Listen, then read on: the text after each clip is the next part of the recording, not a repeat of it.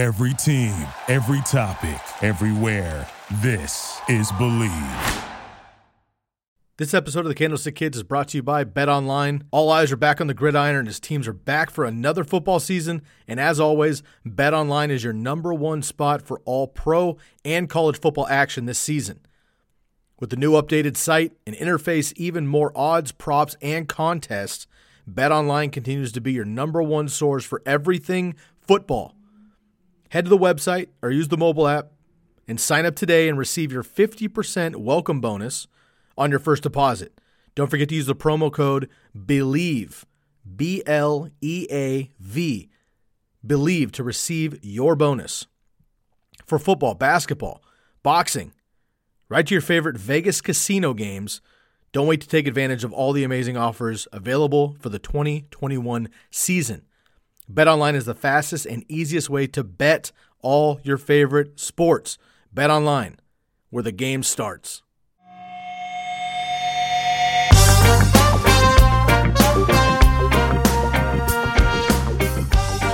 What up, TCK Potters? Welcome back to the program. Another episode of the Candlestick Kids Fantasy Football Podcast. This is episode 465. I'm your host, Sky Guasco, sitting with my man, Jay Della, better known as Jordan Della Valle. You can check him out at J Della Valle 7 on Twitter. You can find me at Sky Guasco on Twitter as well.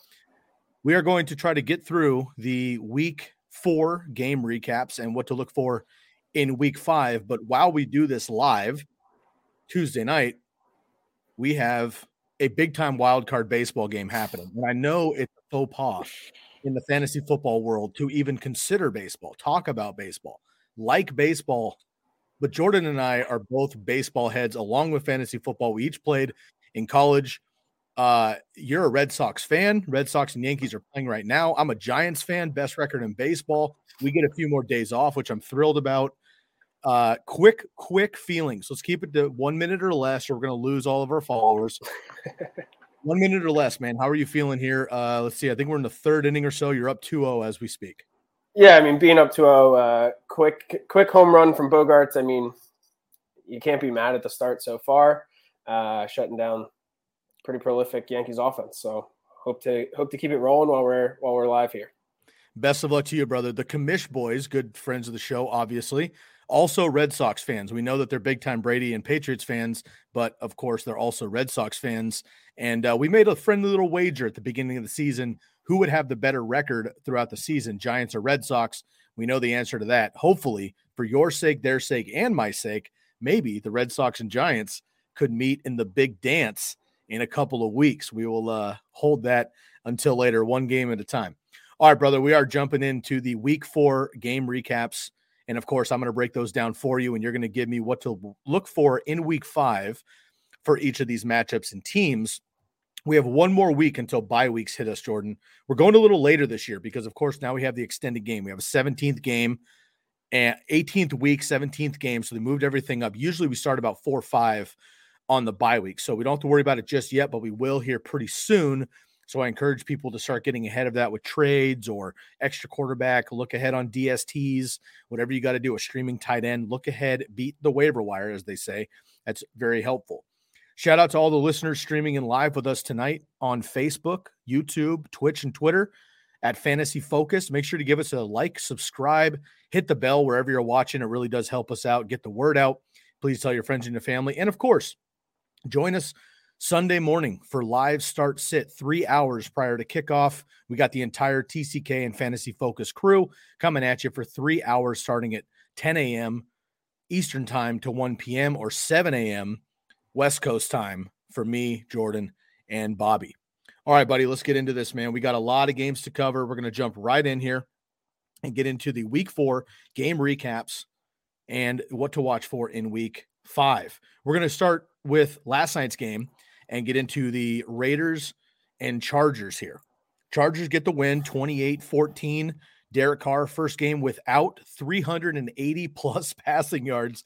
He's been absolutely on fire. Early race in the MVP discussion, but the Chargers secondary, man, we've been talking about it for weeks. They are the truth. They've been hurt two years in a row, finally healthy right now. They've been dominating their competition, slowed down the Raiders' potent offense last night.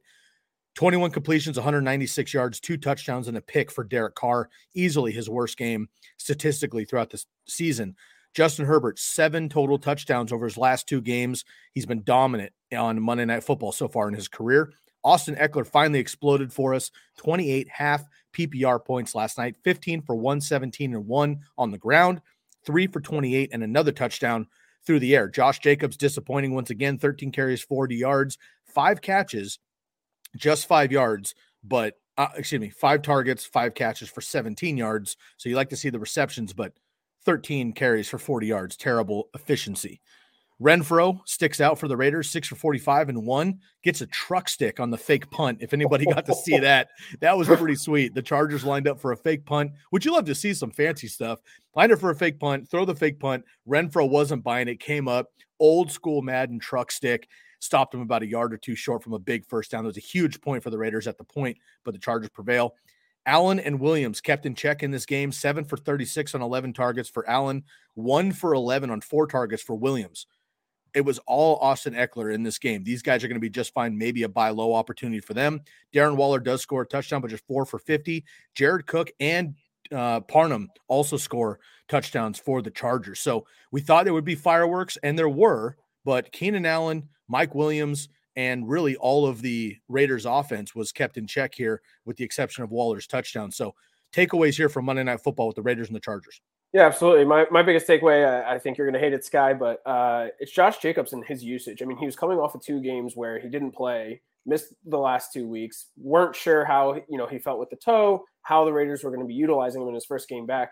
He got 13 of uh, the the 15 carries from the that running back room in in Las Vegas. So uh, yes, it, it, it was not efficient, right? Average 3.1 yards per carry, um, but didn't find the end zone, but was also used in uh, the passing game, like you mentioned, five targets, five catches. So uh, the yardage is yet to be there, but you know we mentioned that this is the same uh, Chargers defense that shut down for you know a good portion comparatively uh, the Dallas Cowboys offense. So moving forward, uh, I'm actually okay with with Josh Jacobs' usage, especially in a PPR league. He's going to have so much opportunity. Um, Kenyon Drake at this point doesn't seem to be taking away from any of that volume, right? Whether you believe in the talent or not of, of Kenyon Drake versus Josh Jacobs, uh, the opportunities and the usage are, are going all Jacobs' way. It's so silly. I tweeted out during the game and I got absolutely destroyed on Twitter, which is fine uh, because I, I, stand by my takes. I'm not a hot take guy. I like truly believe what I say on social media. And my tweet was simply a reminder that the Raiders spent $14.5 million on Kenyon Drake this year for two years, $11 million guaranteed to a third string running back that they chose in free agency to bring in. I, I liked the signing, but then they bring in Peyton Barber, give him the run last week when Jacobs was out. Drake is not even the pass catching back nope. last night, right? So, like, no targets. No what catches, are they nothing. doing? Like, what are they doing? Jo- Josh Jacobs, look, I've been a Josh Jacobs fader all season, right? Miles Sanders as well. And I missed on Swift, but I stand on where I was at the time with the groin injury. But Josh Jacobs is still terribly inefficient. Yes, he might fall in for a touchdown. I don't want to play a guy that might fall in for a touchdown and has two yards per carry or something, like two and a half, three yards per carry. Three I'm not into that. Last so, week, yeah. Okay. So the usage, usage is there. Yeah. Uh, I'm just not very excited. And then Kenyon Drake is somebody I thought you could get like Jamaal Williams who might actually have more efficiency, which he does. They're just not using him. Baffling in uh, Las Vegas there. So very interesting. If you want to stick it out for Josh Jacobs, go ahead. Um, but as you all know, uh, that's not my cup of tea. So we'll see what happens moving forward. I like to see him healthy. Uh, that's good news for fantasy football and the Raiders, but um, I just can't trust Jon Gruden, unfortunately. All right, let's dial it back here to Sunday night football, and then we'll get into the Sunday slate. So, of course, this is the uh, game of the century, really, in regular season terms. Brady returns to Foxborough. This was a much closer game than anybody anticipated. The Buccaneers squeak away with a win here, Jordan. And if you watch the game, you know Folk missed a missed a 56 yarder that would have probably won the game. Uh, Brady would have got the ball back and you know could have pulled a Brady and won it out, but they would have had the lead at least. The Patriots did, and he missed it. Um, but nonetheless, they had a chance to win this game here. Mac Jones really impressed, in my opinion. 275 and two. Every all the talk was about Brady, obviously, but the amount of pressure that that kid had to follow up Brady and will have his entire career to live in the shadow of Tom Brady, I thought he played really well in this game. Uh, Tom Brady didn't do much in this game, to be honest. Everybody had him as DFS. We had him for like 405 touchdowns, nothing close. Leonard Fournette, 20 touches, 130 total yards. Mike Evans, the lead receiver this week. It seems to be uh, roulette every week. Seven for 75 here. And for the Patriots, not much to talk about elsewhere here. Both defenses played pretty well. So takeaways from the Sunday night game here between the Bucks and the Patriots.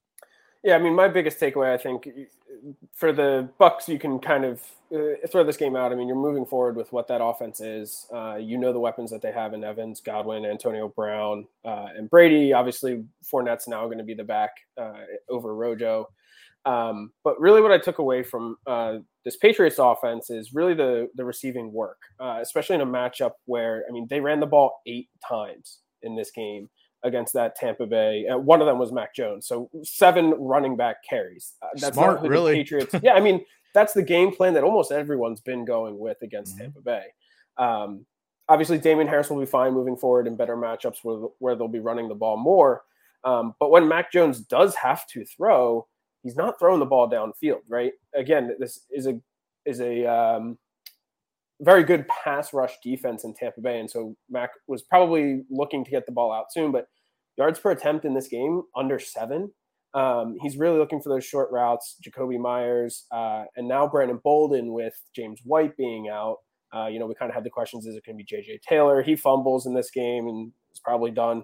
Um, and so, at least with this small sample size, we can look towards Brandon Bolden moving forward in a pinch in a PPR league, maybe in a good matchup uh, where you expect the Patriots to be throwing a lot and dumping off a lot. Uh, I expect Brandon Bolden to be that that receiving guy. Um, Nelson Agholor last year had a had a great year with the Raiders, but most of that was almost in the rugs type role with deep threats where he's not going to be really getting those looks. I don't think in this Patriots offense. Right, and it. Uh it, I think it's going to be interesting to see what the Patriots actually do in the running game here. Um, I don't really trust anybody. Damien Harris is somebody I've been playing all season so far, but obviously put up a dud last week because they just didn't use him. It's all game script and matchups because you know yeah. Bill doesn't mess around. Bill's not going to say the Bucks are very good at run defense and run into a brick wall all night. He, he you know, he just won't do that. He'll avoid it. So um, dud last week, but um, I won't want to play those guys until bye weeks when I have to, just because I don't know who it's going to be. There's just so many heads always in New England. And, and Antonio Brown could have had a much bigger game in this one as well. Uh, you could say he dropped a touchdown. It was a tough throw, tough catch, yes, diving yeah. in the back of the end zone, whatever. We've seen him make it before, but he missed this one. So it could have been a bigger game for him and Brady. But uh, without Gronk, there was clearly a hole there for uh, the Buccaneers. Okay, let's dial it back to Sunday morning and we'll get into the Sunday games here. Lions and Bears. Bears get the win 24 14. David Montgomery, 106 yards and two touchdowns, but he gets injured in this game. He does avoid a torn ACL, which is obviously very good news. But the early report is he'll be out at least four weeks, maybe four to six. You will be able to put him on IR. I would recommend you do that. Do not drop David Montgomery. Um, if you are in a dynasty league or something, uh, obviously you can stash him or you can go out and try to pick him up if you can. Uh, he has been absolutely fantastic this season just an unfortunate injury here that's going to put him out a month, which is too bad. He was playing very well here. Darnell Mooney, the clear number one here in Chicago. God damn it, dude. What the hell are we doing? Darnell Mooney, my man. I, have been repping Darnell Mooney all offseason, so I'm pumped on this call.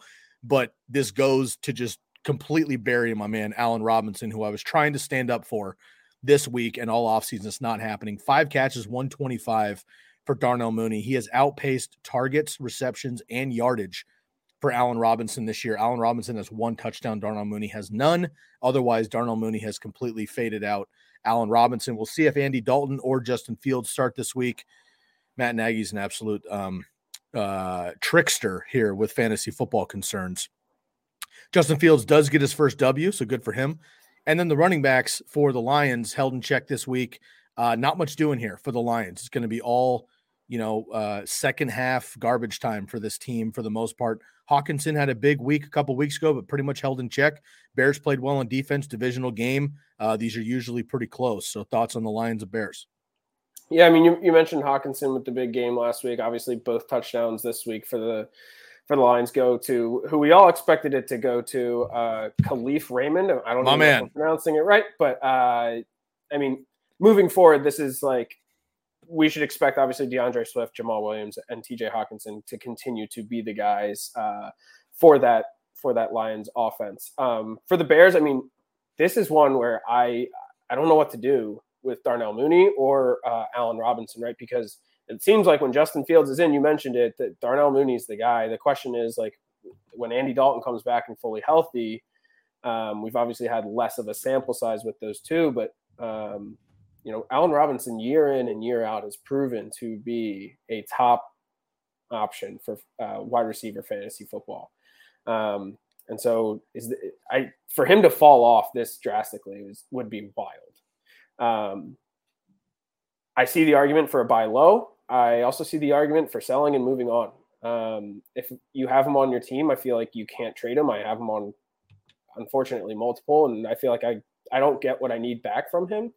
Um, and so I'm kind of stuck with him on my bench. Honestly, I, I, can't start him and I can't trade him. Um, I guess the real the real interesting, like you know, as we get into the bye weeks and trade uh, season of fantasy football is, let's say that you're the the the four and zero oh or the three and one team, Sky, and uh, you are maybe you drafted Raheem Mostert or you have Christian McCaffrey, something like that. Is if you do you want to go out and buy David Montgomery if you think you can make it through these four or five weeks that he's likely to be out and hope that he comes back at the hundred percent? I mean, he's clearly gotten a hold and uh, when he is healthy on that Bears backfield, and will always have the opportunity to to have this you know 102 game where he, even came out early because of that injury.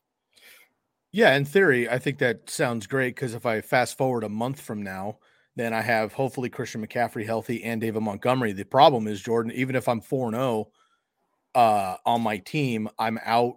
You mentioned Raheem Mostert, right? So let's just say sure. hypothetically you had Mostert and, and McCaffrey. Both those guys are out right now. So first of all, if you're winning games without those guys, your team's stacked. But in this in this case, whatever. Let's say three and one doesn't matter. Yep. Above 500. Uh, the problem is you have to wait out McCaffrey and you have to wait out David Montgomery. Those to me are concerns. Um, I'm not as excited. Oh God, go Sox, dude! I'm feeling it for you, brother. um, so I I would love to wait that out. The problem is you have to wait out a month and then hope McCaffrey's healthy too and still have to keep winning games. Because the problem is, even though he's injured, you're going to have to give up something valuable for David Montgomery, probably a running back, right? Or a top end wide receiver. So that's going to be tough there. So, yes, in theory, I would love to do that. I just don't know that you're going to actually be able to, unfortunately. And you mentioned it earlier. Yeah, Allen Robinson. I tend to want to hold on because I just know the talent and whatever. But if you're going to get rid of him, like for what? Yeah. You know, like honestly, this sounds ridiculous. I mentioned it kind of tongue in cheek on uh, Instagram earlier in my uh, post about Darnell Mooney, but then I started thinking about it. I'm like, man, it kind of makes sense. I might straight up try to try to trade Allen Robinson for Darnell Mooney. I'm not kidding. I think that's probably the move, unfortunately, because we see it all the time. I've mentioned this for years on the podcast. You have second string quarterbacks, which Justin Fields is, right? Second string quarterbacks run with the second team guys. That's Darnell Mooney. It's not Allen Robinson. So sometimes you get an injury and you have another guy come in. You're like, why is he thrown to the fourth string wide receiver? Like, what the hell is this? And it's like, that's the practice guy that they play with. They don't play with the ones. So a lot of times you see that happen and, and you just got to kind of read the tea leaves there. So Darnell Mooney, as of right now, looks to be that guy, and he's already outpaced Allen Robinson throughout the season. Okay, let's move on here to Washington and Atlanta. Washington gets the win. This is a close game. It's a fun one to watch here. 34 30. Football team gets the dub. Terry McLaurin, another big game, six for 123 and two touchdowns. One of them was a grown man touchdown. It was pretty impressive. Uh, Heinicke just kind of threw one up in the back of the end zone and McLaurin basically shrugged off the defender who was all over him, ripped through a pass interference, and just snagged it out of the air. It was kind of a Julio Jones esque grab, which is impressive. Heinicke, to his credit, 290 and three. A uh, quarterback number five on the week, Jordan, doing really well if you picked him up as a streamer. Cordarrelle Patterson, three receiving touchdowns. The question is, is he a must start? What do you do with Mike Davis, Calvin Ridley, Kyle Pitts? Getting the work, but not quite getting the production, still yet to score. And then Matt Ryan looked a lot better in this one. Antonio Gibson kind of falling by the wayside to um, J.D. McKissic once again here. So uh, I want to get your thoughts on this, and then we do have a question here in the chat room regarding a start sit with Cordarrelle Patterson. We'll get to in a second. But thoughts on Washington and Atlanta? Yeah, I mean, with this Atlanta offense, at least we're starting to see. I mean, they did play obviously a not the best defense, uh, despite what we thought in Washington. Um, they're starting to come around. They're starting to click a little bit, right? They they struggled week one against Philly for what reason I have no idea. Chiefs destroyed us, um, but the Atlanta offense is starting to come around, and so the question now is essentially that Cordarrelle Patterson is is he going to continue this usage? They've been using him uh, in high leverage situations, high opportunity situations. Obviously, gets the three touchdowns. He's involved as the the Falcons get closer to the end zone, which is for fantasy obviously what you want. You want your guy if he's going to be used closer or further from the end zone. I want my guy being used close to the end zone. The question is is is this touchdown pace going to continue for Patterson? I think a lot of defenses are obviously keying in on Ridley and Pitts. I don't think Pitts has scored yet this season off the top of my head. Ridley might have one. Um, but certainly I, I, don't think that pace for either of them is going to continue. I think those two are going to start to find the end zone and chip away at Patterson's uh, uh, touchdowns here. Now, he might not have these three three receiving touchdown blow up weeks, but Mike Davis's snaps week over week have been trending down his snap mm-hmm. usage, and so Patterson is being used more and more. And the preseason hype on Mike Davis was because of the opportunity and how he was going to be the only back in that Atlanta offense. And now that's starting to be more of a 50 50 split. Um, and Patterson is getting the, the more, uh, uh, the higher value snaps from that backfield. Um, so is he a must start moving forward? I wouldn't say must start, uh, but certainly a, a decent RB2 option uh, if he's able to flex into that RB slot in your uh, fantasy format. Absolutely. And a big reason I didn't draft Mike Davis and faded him all summer was because I just didn't believe that he was going to be the full on bell cow. And sure enough, they brought in somebody. Now, I didn't expect it to be their kick returner, uh, but I expected them to bring in somebody. And sure enough, they brought in um, Cordarrelle Patterson, who, look, I, I have been thinking about it this way because when you look at Cordarrelle Patterson, you see number 84 in the backfield. You're kind of like it's like Ty Montgomery with the Packers over the years, right? Like number 88 taking a carry. You're like, eh, okay. Feels you know, very like, gimmicky. You're like, yeah, sure. You're like, all right, dude. You guys fast, get him in space, whatever. But if you just in your mind put Cordarrelle Patterson in like uh you know number 23 or something, right? Um 31, like give him a running back number. The dude's the truth and he's a wide receiver, right? So he lined up, he caught one of the touchdowns as a wide receiver and as a running back. He's just a very good in space. Um, so he's going to keep that role there. And I think you, you know, if anything, sell high, but I, I would just ride it out personally because that offense right now is going through him. And I also believe that Ridley and Pitts will eventually get theirs. We do have a question I want to get to here. Uh, B Dubs on Twitch. Should I start Patterson over CEH at Buffalo. CEH at Buffalo, oh. Patterson playing the Jets. Now, this one's tough. Now, two weeks ago, everybody was panicking on CEH. We're going to get to the Chiefs game here in a little bit, but everyone was panicking on CEH, right? Like, oh, what's he going to do? They never give him the ball in the red zone, blah, blah, blah. He's had two really solid games, over 100 yards, scoring touchdowns. He is what we want him to be. But Patterson now, in my opinion, is that offense for the Atlanta Falcons. Do you ride the better offense with the Chiefs, but more weapons? Or do you ride the guy who just exploded and seems to be the number one option in Atlanta this week? Can you start them both? I mean, who's who's the other option here? I mean, the tough part is that I'd imagine, and I don't mean to cut you off. I, yeah, I, would imagine though that CEH is like a third round pick this year. Cordarrelle Patterson might have been a waiver wire scoop, right? Yeah. So I would imagine they have a top end. I'm going to start them running back, and this is probably a flex, unless they went zero RB. Yeah, I mean that's that's the context here is, is tough because if it is you play one of these and you have to sit the other, um, and the options above these two are, are all better, and so you're definitely going with one of these. I mean, it's hard to sit CEH. I mean, especially coming off of these these two hot weeks. Um, but Buffalo's defense, man, is real, mm-hmm. and that is a tough matchup. Mm-hmm. Patterson is, I, I think Atlanta's going to have a day against New York. If they're up early, the Patterson will get their probably the rush yard or the rush attempts. Um, and again, they're going to be using them near the goal line, which I think they're going to be often against the Jets. Um, I think Patterson's going to be more of your high risk, high reward. CEH might be your safer play. Uh, me personally, I'd, I'd probably go with CEH though. Okay. Let's move on here. We got the Texans and those Bills. This one was uh, over before it started here. The Bills have really turned it on. They had kind of a slow start. Um, got a dud versus the Steelers in at home week one, and then have turned it around since.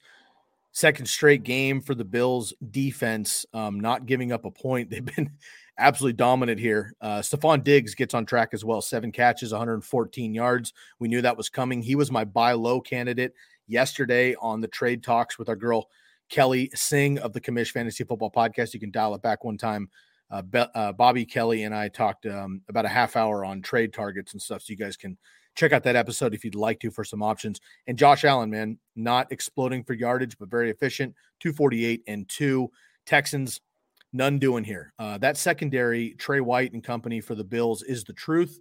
Um, shut down Brandin Cooks and everybody else on this offense here. So you could just throw it out for him. I think you got to start him as a wide receiver three or flex moving forward. But the Bills are just fine. Look, Zack Moss, man, going to get the work late. They've had two games in a row where the entire fourth quarter is basically Mitch Trubisky and the run game, right? So if they're able to do that to most opponents, um, now I don't see them doing that to the Chiefs, but if they do it to most opponents, then you can start these running backs. Which running back do you feel more comfortable with moving forward? And is there anybody on the Texans, including at this point Brandin Cooks, that's surefire start every week? Yeah, moving forward, I mean, I'm, I am more confident in Moss. I mean, these last two weeks for Buffalo, it's been pretty much a 50 50 split with him and Singletary.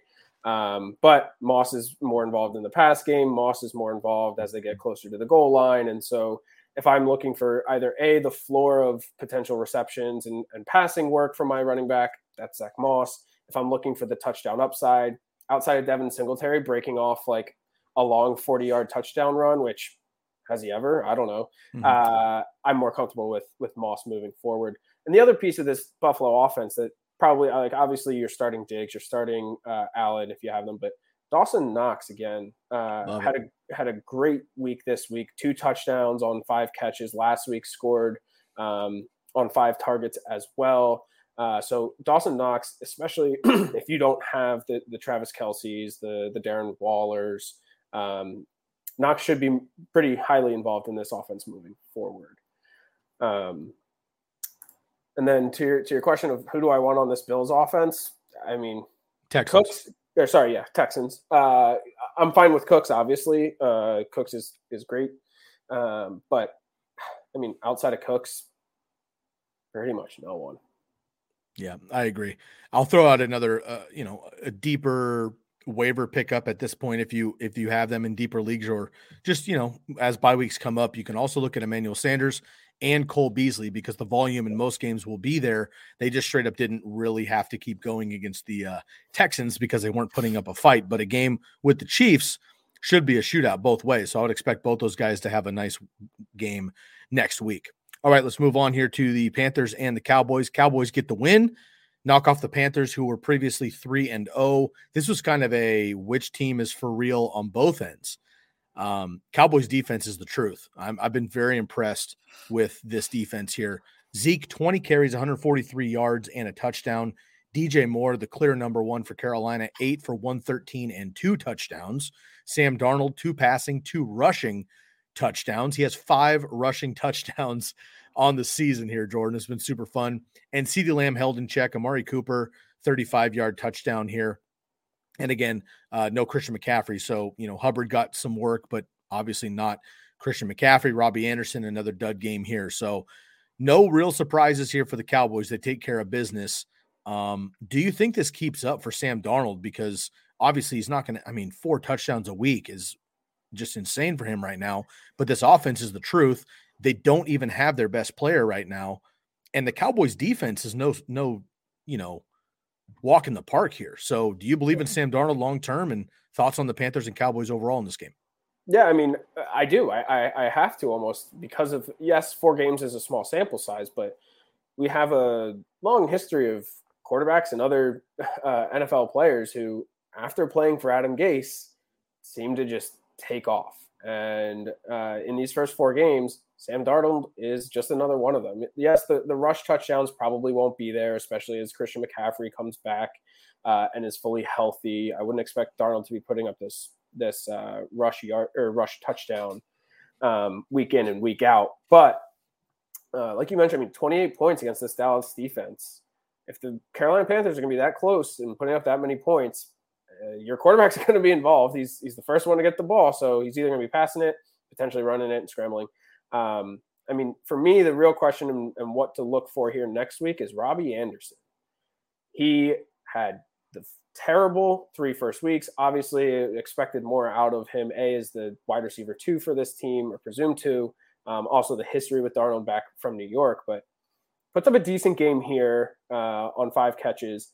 And next week plays my beloved Eagles and their fantastic uh, defense, obviously. Um, Psych. if he uh, if he has a great game next week, if he scores, you know, a long touchdown, five like let's call it five catches, eighty yards, and a touchdown, if that's his exact stat line, um, rewinding and, and playing that back, um, you might be able to move him off of these these next these last two weeks. Um, and I um, would. And I would. Yep. Yeah. Exactly. Um, and and you you touched on the Dallas offense earlier, but I mean, they're extremely efficient. They're going to be scoring a lot. The defense is going to be creating turnovers in short fields. So if you have Dallas options, I mean, start them. The one I guess question mark is Tony Pollard. Um, you know, like can you can you flex him? Yes, but I, I probably wouldn't be playing him as my RB two. It's interesting too because like the Dallas of last year, I know it was just four games or five games, whatever, with Dak before he got hurt, yeah. but they were running gun, dude. Their defense was terrible right? So they were having to put up 45 points a game, which they were, but they were just throwing it, throwing it, throwing it, throwing it. Their defense is so much more improved. They don't have to. So they're actually playing Mike McCarthy football, which is pass when you needed to, but run it as well. And that Zeke ball as well. So I think, you know, when they're when you're looking at shootouts, obviously you're more excited about, you know, maybe Tony Pollard at the end of the game, but otherwise it's clearly still, you know, Zeke's backfield. So let's slow down on the whole Pollard is better than Zeke nonsense. Um, you know, Pollard is going to be in there. He's explosive. He's going to have a couple big plays. He's going to score some touchdowns, have some good fantasy work. But let's slow down on that a little bit. If you're looking for the new hotness of Sam Darnold or any of those cowboy jerseys, make sure you go over to the Jersey Jungle on Instagram at the Jersey Jungle. Use the promo code TCK to receive 10% off of one or two jerseys, 15% off of three plus jerseys. These are already at half the price. You're going to find them on NFL.com. I have many of the jerseys behind me right now. I have Davante Adams and Justin Herbert. For those of you not on YouTube that can't see me on the podcast side, I have been repping recently Nick Chubb. I have Alvin Kamara. I've got some baseball jerseys as well. Make sure you go check them out. The Jersey Jungle, authentic game ready jerseys. Stitch and twill. These are not the cheap ones that rub off in the dryer. These are high quality Stitch and Twill jerseys, any sport, basketball, hockey, football, baseball, college as well. Rookies are in. Go check them out on Instagram at the Jersey Jungle. Use the promo code TCK to get 10% off of your jerseys. And they're already half of what you get them on NFL.com. You started about 60 bucks. Use that promo code, you get them less. High quality jerseys. Go check them out. My man Trenton will take care of you, and you can get yourself a jersey and call your shot. Jordan, I've asked you many times, but we're a month into the season. Has anything changed? Who is one jersey you're hoping to have on your wall behind you soon?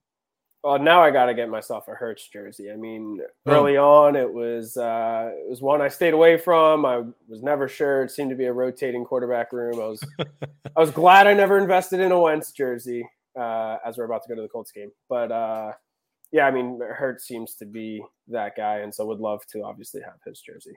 One of your crazy, uh, crazy calls, bold predictions early, right before we kicked off, was Hurts would be the number one QB. At the time, it sounded a little bit crazy, but he is number three as of today, so he is on the charts. Well done there, my man. Let's move on here to the Carson Wentz Colts, who get the W over the Dolphins here without Tua once again, 27 17. Colts get the big dub here. Uh, Jonathan Taylor, 103 yards and a touchdown. We'd love to see that. He played very well. DeVante Parker, four catches, 77 yards and a touchdown. Myles Gaskin, gone. I've been saying this since we started. It was him. It was Mike Davis.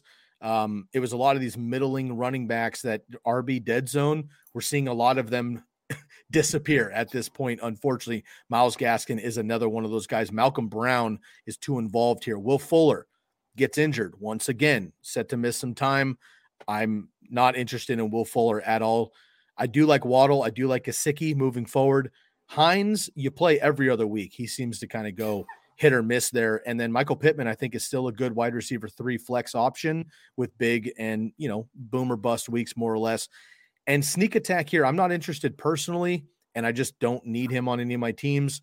But T.Y. Hilton may come back in the second half of the season as bye weeks come up. You might want to stash him on a deeper bench if you're able to, or put him on IR while you can. Thoughts on the Colts and Dolphins?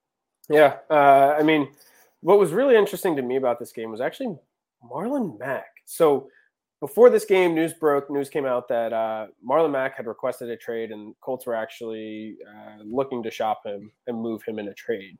Mm-hmm. Um, a lot of people hadn't been used early on in the game and or uh, in the season, and this was almost like it kind of felt like the Colts. Yeah, it almost yep. felt like the Colts were like, "Oh, you, you, we, we need to trade you. Well, we got to show you what we got to show other teams what he can do." Shanahan, look what he can do.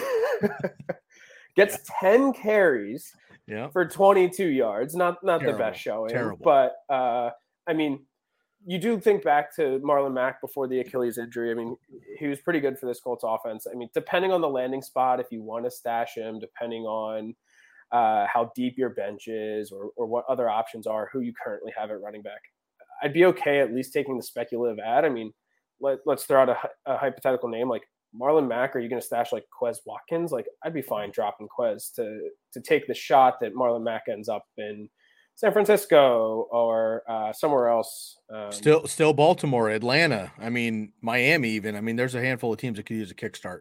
Yeah, absolutely. So uh, that was my biggest takeaway from the Colts. I mean, you mentioned T.Y. Hilton potentially coming back. Um, I don't think he immediately becomes the one. I think if anything, he just becomes a pain in, in Pittman and maybe Pascal. Um, and their fantasy production. Um, for the Dolphins, I mean, yeah, Gesicki and Waddle seem to be your only options. They're going to be passing a lot, especially while Tua is out. Um, in a PPR league, those are going to be your top two targets. I mean, Gesicki, I think, had like zero catches through the first half of this game, maybe even even longer. And so, putting up five for 57 and a touchdown in the last uh, you know half of this game, especially at the tight end position, is is something that you could uh, rely on. Tua set to come back hopefully in week six. So we're gonna have one more one more week of of Jacoby Brissett here. Um, we have another question here that I want to get to as we get to these players. Quickly, Jordan, drop Nyheim Hines for JD McKissic? Question mark. I personally would. I see. For me, it's tough. I mean, they they almost feel like the same guy. I mean, I think McKissic is probably slightly more likely to be involved in the Washington offense than Hines is in Indianapolis. So for that reason, I would drop him, um, drop Hines for McKissic. Yep. Um, but in terms of usage and production, they so far seem to be the same guy. I agree. And Beach, if you can find somebody, well, I guess you know, got an extra note here, or Latavius Murray. Um, would you pick up McKissic or Latavius Murray? Honestly, I know Murray's getting some work with Baltimore it's a mess, and it's Lamar yeah. Jackson. Uh, Rashod Bateman's about to come back in. I'm not interested in, in Latavius Murray here, so I would drop Hines for McKissic um, personally, and this is half PPR. So um, I like that. And I also had another comment down here. Jordan wants a Dak Prescott jersey. I don't think he does. I don't think he does. Fighting fire there. And then uh, another Colts question, and we'll move on is a Kareem Hunt for Jonathan Taylor trade fair? Now, fair is always relative in trades, in my opinion. Um, now, if you were to say, like, is Derrick Henry for Kareem Hunt fair, then obviously that's stretching it. But, you know, Jonathan Taylor's had good games, he's had bad games. Kareem Hunt right now is the better fantasy back in Cleveland, but of course, Nick Chubb is still there. So, is it fair? Absolutely. I think it's always fair in trades for the most part. Would I do Kareem Hunt for Jonathan Taylor? I'd probably stick with Hunt right now, believe it or not. Interesting. I'd I'd go with Taylor just because my biggest concern with Taylor was Quenton Nelson being out and injured, and um, but obviously against Miami, uh, Taylor was fine. Um, he might have the up and down, but so will every fantasy running back. Okay, fair enough. Moving on here. Let's talk about Kareem Hunt and those Browns. Browns take on the Vikings. The Browns escape here 14 7. Expected a lot more points in this game. Um, you have uh, Justin Jefferson had six catches, 84 yards, and a touchdown. Nick Chubb, 21 carries and 100 yards. Still feels like a disappointment because he doesn't get those catches or a touchdown. But the usage, ladies and gentlemen, is unbelievable for Nick Chubb. Keep riding Nick Chubb unless you can move up. Do not trade Nick Chubb to go lateral or down. Nick Chubb is the man. He will be just fine. Kareem Hunt, though, seeing a lot of action, gets the touchdown, gets the receptions. He is number seven in PPR leagues. Nick Chubb is number 12. They're both RB1s right now. Ride the waves. You're going to be just fine. Nick Chubb gets that touchdown and Kareem Hunt doesn't. We're not even having the conversation. So ride it out. Baker Mayfield concerns me here. We've been talking about it for years. I don't want to get too into it because I know a lot of it's hyperbole, Jordan, but there is something weird with this Odell Beckham Baker Mayfield thing. They're not on the same page, no matter how you slice it. I've been an OBJ guy. I threw up the O a bunch because my Ducks let me down last week with no offensive coordinator, which I don't want to get into. But they dropped the ball, so I had to throw up the O for Odell Beckham Sunday morning instead. And I was very confident about that decision. Unfortunately, Baker Mayfield's not able to connect with him. We saw it on the last play of the game, essentially, that could have iced it for the Browns. They end up getting the win, but this would have put the dagger in, and OBJ was literally wide open. Baker sets up, no pressure, launches it right over his head, and they couldn't get connected. And Jarvis Landry is still out. That's a big question mark for me. Dalvin Cook had a dud game, wasn't 100%. Obviously, he'll be just fine. Go buy low if you possibly can. I picked him up in Dynasty earlier this morning. Uh, Vikings are going to be just fine. Not worried about them. Are you concerned about OBJ, or do you think he's looked great personally? Do you think he'll be fine and be able to uh, get through it here in the next couple of weeks? Yeah, I think if this were a one game thing where we see that one pass, and and for those who didn't see it, it was probably going to be like a, I think it was a 60 yard touchdown or something like that. They were on their own 40 or pretty close to it. And so a lot of times people like to play the, oh, well, if you take out Saquon's one 40 yard rush, if you, what if you put in Odell's one 60 yard touchdown catch, right? He goes from two for 27 in a very disappointing fancy day for like three for 85 and a touchdown, better than Amari Cooper was this week in, in Dallas, right? So it's easy to play the what if game of taking it away, but we can also play it the other way. And so it's hard to say that Odell's going to be fine because this has now been uh, two years. Like this isn't like his first time playing with Baker Mayfield. He's played, practiced, like has been with Baker Mayfield for years and should have that connection developed by now. Um, am I going to overreact to one throw? No, but this has been a while that these two should be together and on the same page. Um, am I concerned about Odell? No, because I wasn't expecting him to be that that wide mm. receiver one that we you know saw back when back in New York with Eli Manning. Um, but am I going to be able to ever expect that from him this season? No. Fair enough. Let's move on here to the Giants and the Saints. The Giants and the Saints here 27 21. The Giants get a big win here. Bobby's fired up here for his Giants. get the big win. Uh, really a, a, huge upset, I think, um, in overtime here 27 21. Daniel Jones, 400 passing yards, leads the NFL this week in passing yards and two touchdowns.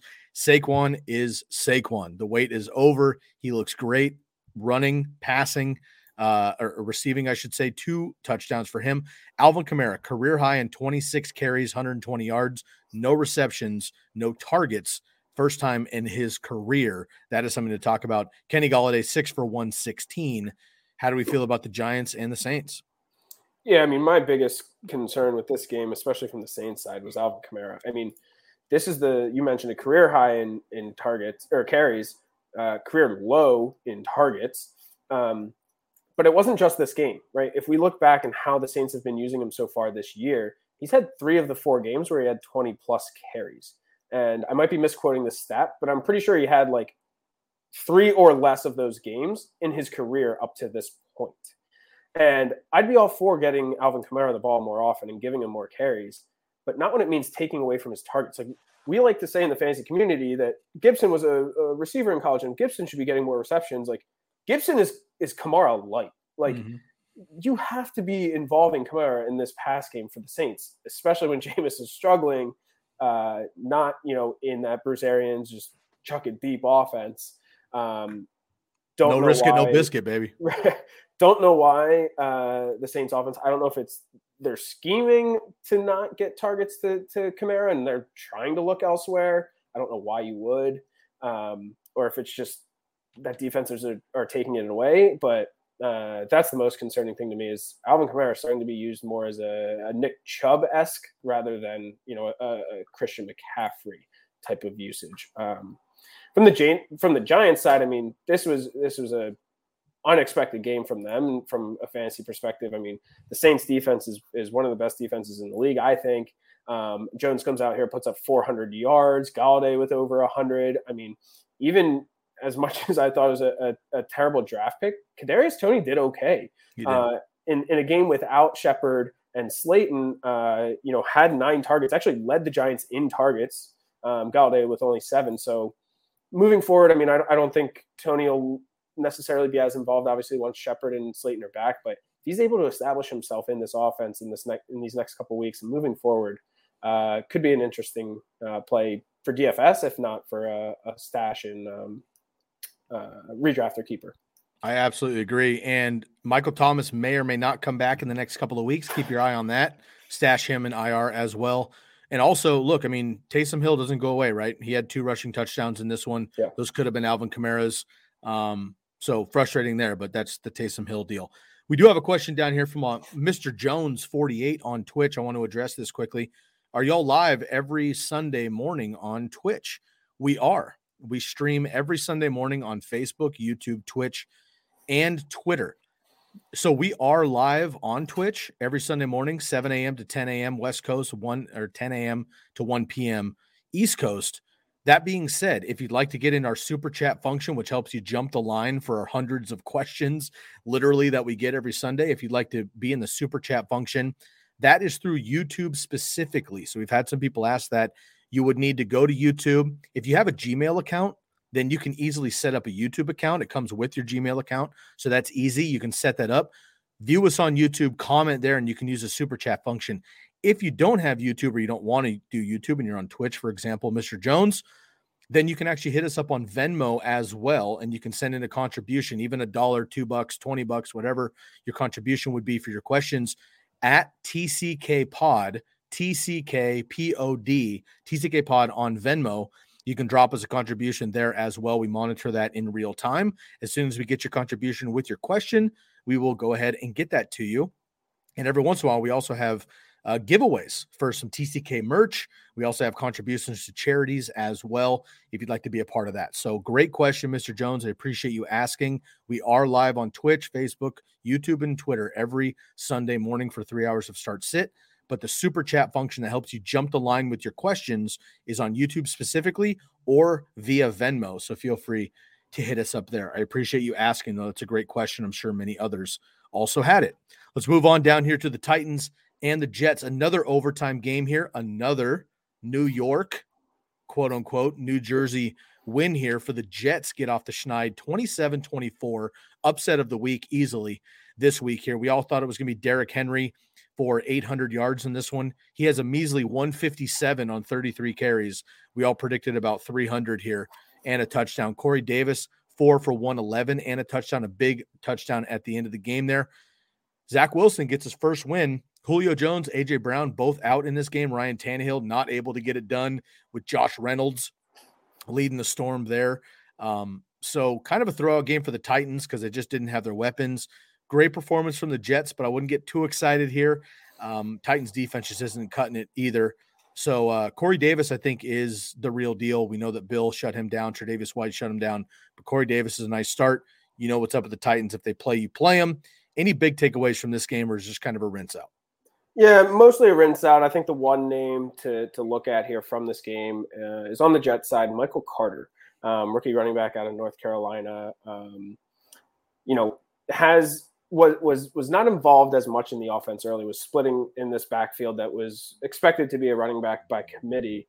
This week has uh, 13 of the 22 running back carries uh, from this. Actually, that's not even true. I think Berrios had a couple of them as well. So if we're talking about true running back carries, uh, Michael Carter is now starting to dominate that, uh, at least in this game, dominate that share. And so moving forward, like, am I going to start Michael Carter next week? No, absolutely not. But um, if I have that bench spot again where I can drop a, a Quez Watkins or someone who's really not contributing and I'm not even going to play in a bye week anyway, it's kind of just a roster spot.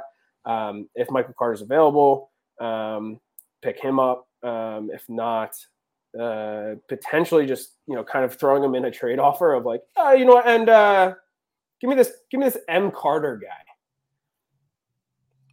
Take the free squares when you can. I think that's a great idea. Let's move on here to your Chiefs and the Eagles. 42 30 Chiefs get the dub. We knew they weren't going to lose three in a row. Unfortunately, Jordan comes to the expense of your Eagles here. Tyreek Hill, 186 and three touchdowns on 11 catches. Jalen Hurts, 387 and two, looked very good. Mahomes does his thing, does throw another pick, and then a quiet day for uh, Travis Kelce.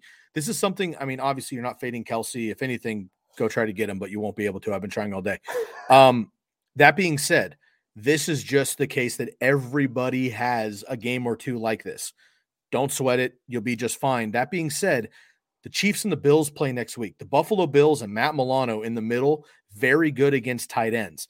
You play Travis Kelce with confidence every single week. However, we had a question about CEH earlier or Cordarrelle Patterson. CEH had another good game in this one, over 100 in a score, two scores. If you if Travis Kelce is getting bottled up a little bit, double covered, whatever, Tyreek is going to go nuts, and then CEH is going to have a better game out of the backfield as well.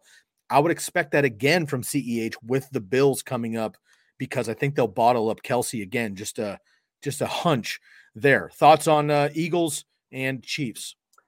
Uh, not too many. I mean, this game was uh, essentially what I had expected. I mean, actually, the the Eagles were offense was actually a, a little bit better than I was expecting. Um, obviously, the, the Chiefs defense isn't isn't anything to write home about, but I mean, all the pieces look good here on both sides. All right, we do have a question here regarding the Chiefs. I'm going to bring that up now.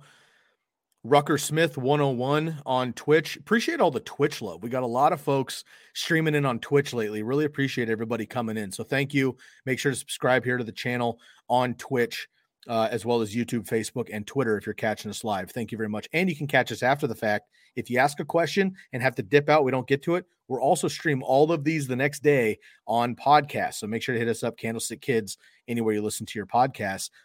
Jordan, should I trade Patterson? Moore, I'm assuming it's DJ, DJ, Moore. Yeah. Patterson, DJ Moore, and Kareem Hunt for Tyreek Hill and PPR. I would get Hill. Once again, Patterson, DJ Moore, and Hunt for Hill and PPR. This is a big boy trade. Yeah, it is. And, and if you're uh, listening to the podcast tomorrow and, and not watching right now on YouTube or, or Twitch, uh, really love the Lord Farquaad uh, profile picture there out of Rucker Smith. Um, I mean, this is really like a, a context trade. I mean, obviously, uh, DJ Moore has been, I think right now he's like the wide receiver four on Unbelievable. He has been the guy in that Carolina offense, especially with K- Christian McCaffrey out. Um, but even when McCaffrey was there, I mean, Moore's been completely fine. And so, yes, you are obviously getting an upgrade in Tyreek Hill. DJ Moore is not Tyreek Hill. Um, but that said, I mean, to give up both Patterson and Kareem Hunt to make that upgrade, uh, only if you have the running back depth to make that move would I do it. If I'm starting uh, either Hunt or Patterson, I mean, after those two, if if those are your two and three running backs on your team, like who, who's who's left for you? Like who else is on your team? Um, would I trade those two away and have to start Brandon Bolden just to upgrade to Tyreek Hill? No.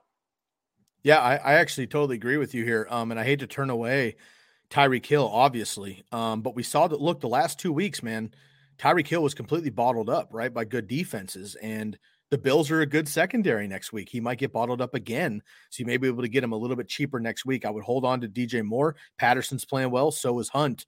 I'd hold all three of those unless if you're stacked at running back and we don't know it, then sure, go ahead. If yeah. you're not though, and you have to play these guys anyway, I would not do this trade. Okay. Let's move on here to our next game here Cardinals and the Rams, both undefeated coming into this. The Cardinals get out with a huge win here, remain the only undefeated team in the NFL, the Arizona Cardinals. How about that? 4 0 for the Cardinals. The Rams suffer their first loss 37 20. Cardinals dominated this game. James Conner, two touchdowns in this one, four touchdowns in his last two games. Chase Edmonds, 12 carries, 120 total yards. Van Jefferson, six catches, 90 yards, and a touchdown. Cooper Kupp held in check, no touchdown. Robert Woods catches a late touchdown. Uh, Nuk Hopkins being outpaced by AJ Green again, over 100 yards, a couple of touchdowns for him as well. Kyler Murray's Kyler Murray. Matt Stafford, a dud game, but he's a beast, usually moving forward. A lot of fireworks here. But listen to these names James Conner, Van Jefferson, right? AJ Green. These are guys that were not usually starting, but maybe we can moving forward with these two potent offenses. Yeah, absolutely. I mean, Van Jefferson's the tough one for me where uh, I think anyone in this Rams offense could have this type of a day, right? It could be Higbee, it could be uh, obviously Kupp, um, Woods, or Van Jefferson, and it could be DeSean ja- Jackson even. And so I guess the the issue with Van Jefferson and and some of the pieces of this Rams offense is is this going to be the week where they get you those 15 PPR points and score a touchdown or two, um, or is this the week they go two for 12?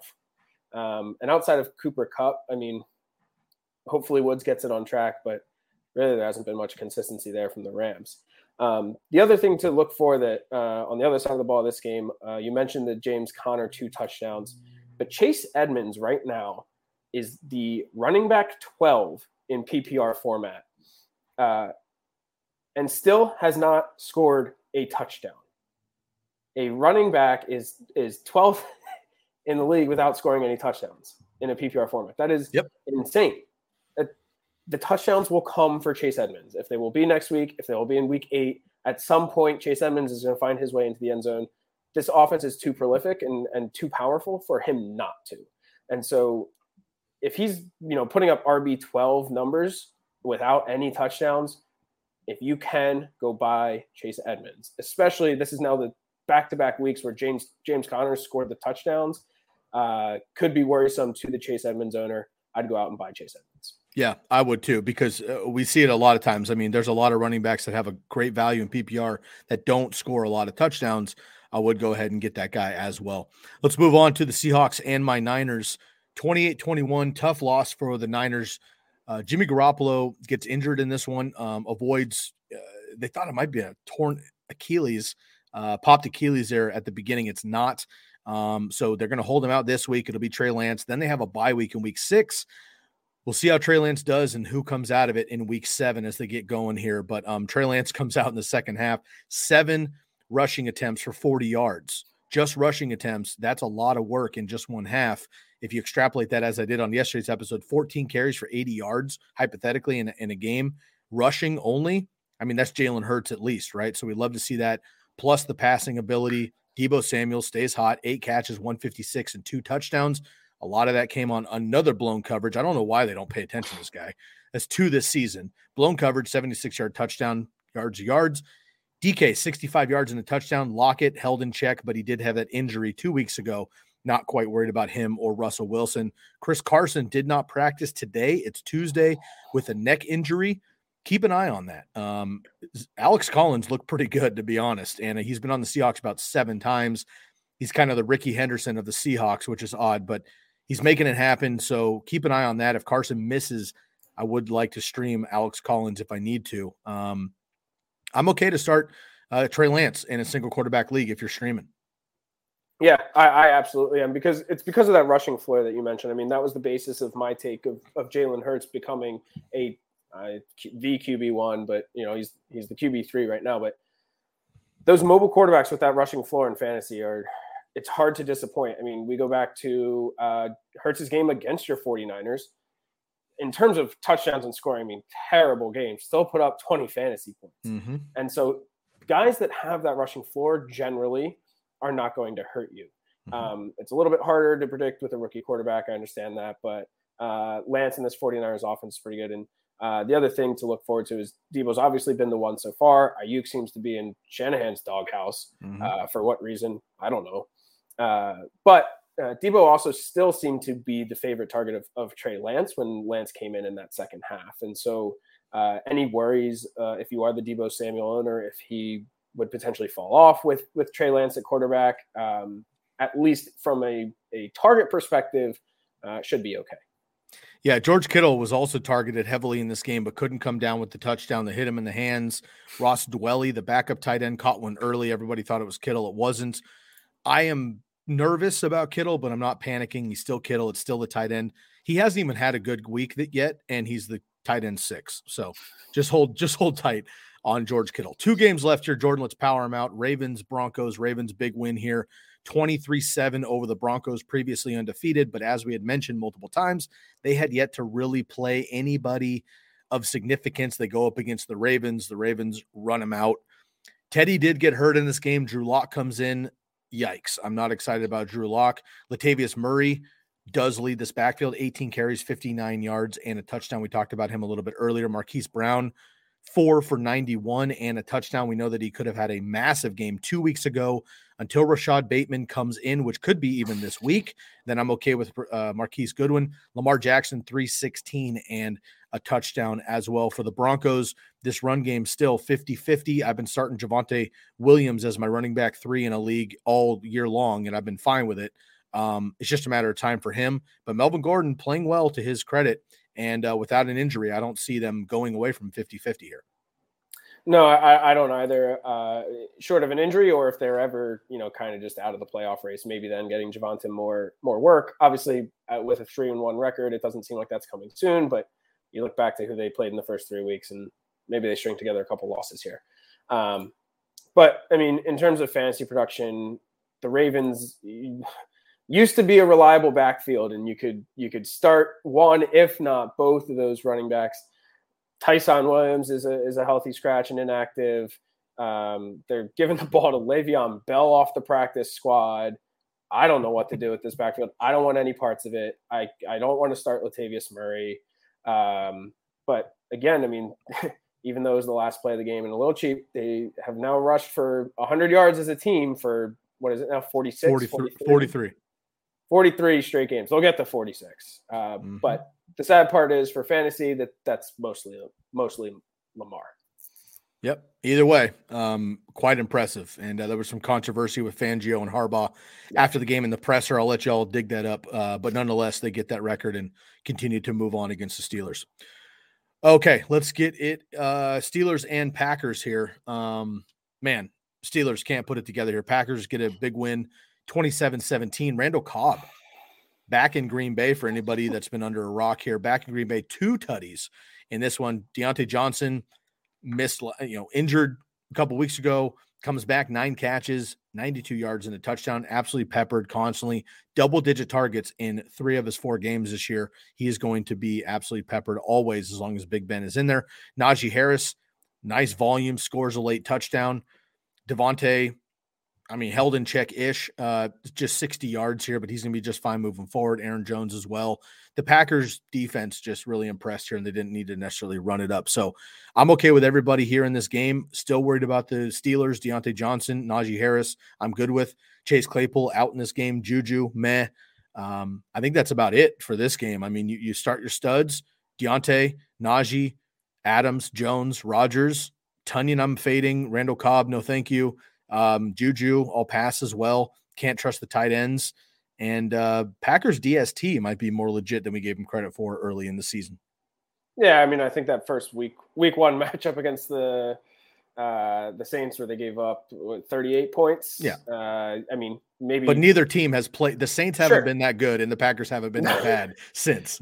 And that's and that's why you don't overreact to week one in fantasy.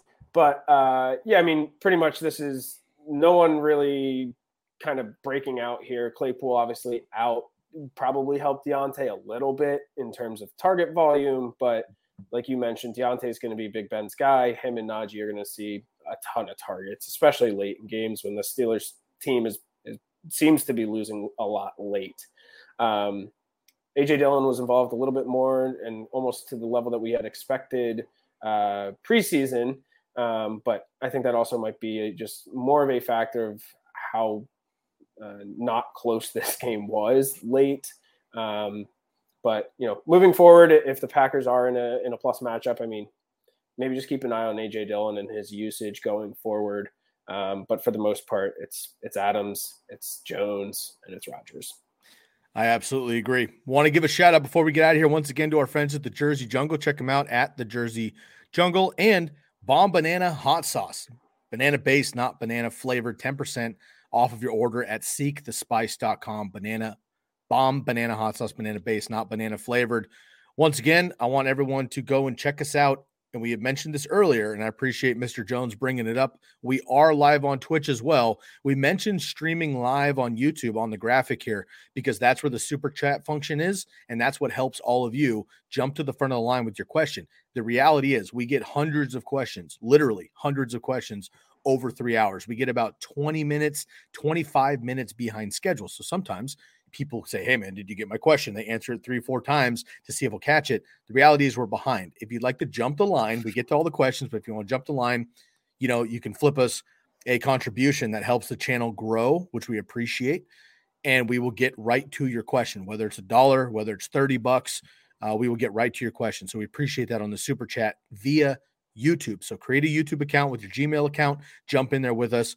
If you're on Twitch and you'd like to contribute, though, feel free to hit up our Venmo at TCK Pod, TCK Pod on Venmo, and you can flip us uh, a couple bucks there and also give us your question, and we'll get right to it in real time. So appreciate you. Hit us up every Sunday morning, three hours before kickoff. My man Jay Della getting it done once again here with the week four breakdown and the week five previews. Make sure you check out Jordan on Twitter, J Della Valle with an E, not a Y, and the number seven and myself as well, Sky Guasco, and check out the Candlestick Kids Fantasy Football Podcast anywhere you listen to the Bleav Podcast networks and podcasts in general. All episodes of the Candlestick Kids are brought to you by BetOnline and the Bleav Podcast Network. Make sure to subscribe and give us a like on all of the fantasy focus networks Facebook, YouTube, Twitch, and Twitter. Jordan, before we get out of here, my man, best of luck to the Sox.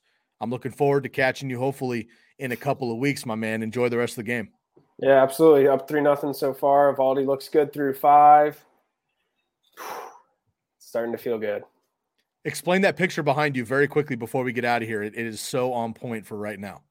Yeah, it's. Per- I mean, it's always up, but if it wasn't always up, it definitely would have been. It's uh, Jason Varitek and A Rod.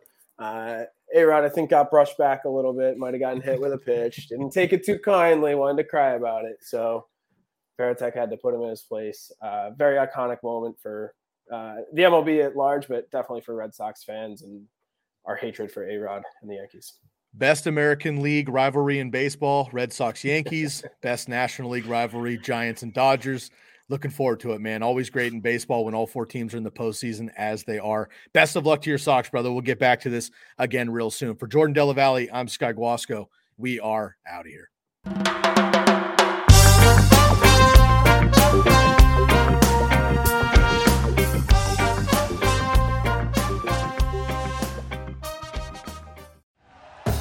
Thank you for listening to Bleav. You can show support to your host by subscribing to the show and giving us a five star rating on your preferred platform.